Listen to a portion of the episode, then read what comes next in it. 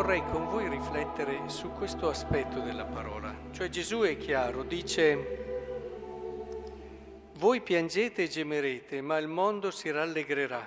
Voi sarete nella tristezza, ma la vostra tristezza si cambierà in gioia.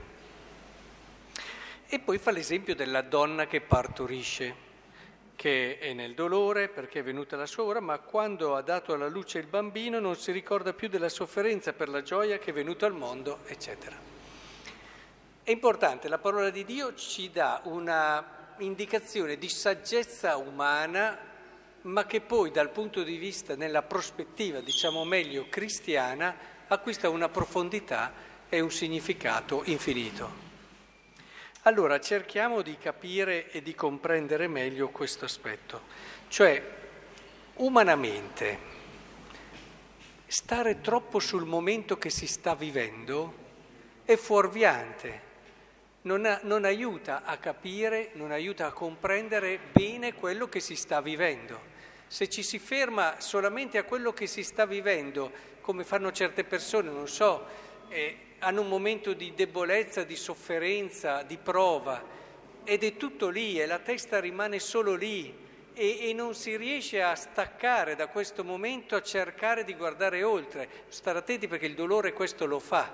Quando ci sono momenti dolorosi, non solo fisici ma anche psichici, è facile come, non so, e quando c'è qualcosa, un dente che dà fastidio, si sta lì, la lingua corre lì e batte sempre lì, e questa è una cosa abbastanza normale, ma così anche la mente. Quando abbiamo un dolore, una prova, una difficoltà, si torna lì, si fa fatica a prendere il giusto respiro, la giusta distanza. Il problema è che poi questo diventa un dolore difficile da superare anche umanamente e rischi di farti travolgere e schiacciare da questa sofferenza.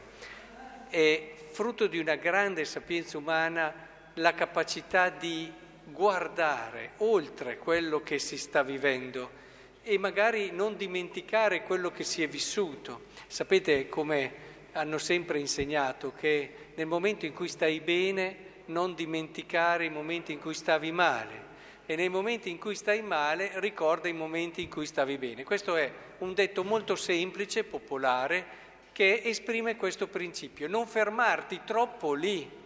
La vita non è solo quello, e con la vita e l'esperienza si impara questo, e impari che c'è questo momento di difficoltà, ma ne sono già arrivati altri, e alla fine sai che anche dopo passerà e ci sarà poi qualcos'altro e così via. Quindi il prendere le distanze, imparare a guardare oltre, questo se poi cominciamo a entrare nella prospettiva cristiana e non semplicemente umana, lo possiamo anche raccontare così: nel momento in cui tu abbracci una croce impari a guardare oltre. Finché rimani davanti alla croce e non riesci ad accettarla e non riesci ad abbracciarla, rimarrà sempre lì davanti e sarà devastante con il tempo.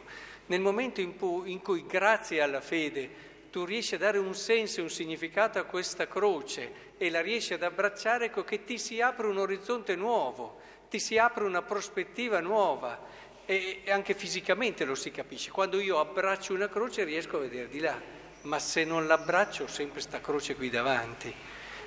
Ora, nella fede questo diventa infinito, e soprattutto vi raccomando la preghiera.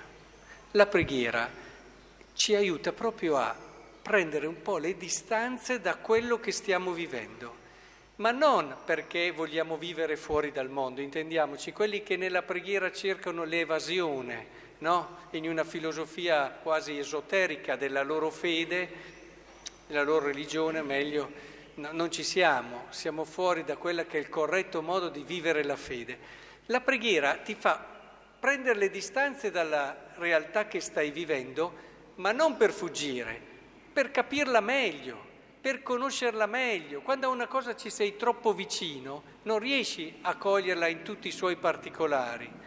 Prendendo la distanza riesci ad avere un quadro, un'immagine, una visione molto più corretta, molto più completa, e alla fine quindi non lo fai per fuggire, ma per vivere meglio il presente. Ora, la preghiera inoltre ci dà anche un orizzonte infinito, non solo ci permette di guardare un po' più in là, ma ci permette di guardare in là in modo infinito, e questo perché legato alla preghiera c'è sempre la speranza. La speranza cristiana è quello sguardo che ci permette non di fuggire o di sopportare, sapete tutti i filosofi che hanno criticato il cristianesimo per quello, no? Oppio dei popoli, tutte quelle cose lì. Ora, non per vivere in modo passivo, tanto speriamo che ci arriverà qualcosa dopo in meglio, ma la speranza cristiana ti dà quello sguardo, quel guardare lontano che ti permette di impegnarti, di vivere con una decisione, con una forza, con una capacità di rischiare, con un comprometterti veramente l'oggi. È tutt'altro da quello che è una fuga dal presente. La speranza cristiana ti permette di capirlo e di viverlo meglio nel suo significato più profondo. E allora concludo proprio con le parole di San Francesco, molto famose, che conoscerete sicuramente e che sono la giusta sintesi di quello che ci siamo detti. E lui diceva: «È tanto il bene che mi aspetto, che ogni pena mi è diletto». Intendetele, non era il modo per fuggire, lui ha capito l'oggi e l'ha vissuto nel modo migliore. C'è una vita, l'uomo, è sempre stato detto, anche se ricordo bene dai miei studi, era anche Freud che diceva, penso uno che non è certamente un filo religioso, nel senso che nella sua vita ha criticato parecchio la religione, anzi. Però diceva che secondo lui, dal punto di vista dell'umanità, è l'uomo più perfetto, San Francesco, l'uomo più maturo, meglio. E ha detto anche questa affermazione, proprio per far capire come davvero anche l'oggi può essere vissuto bene grazie al respiro e allo sguardo della speranza.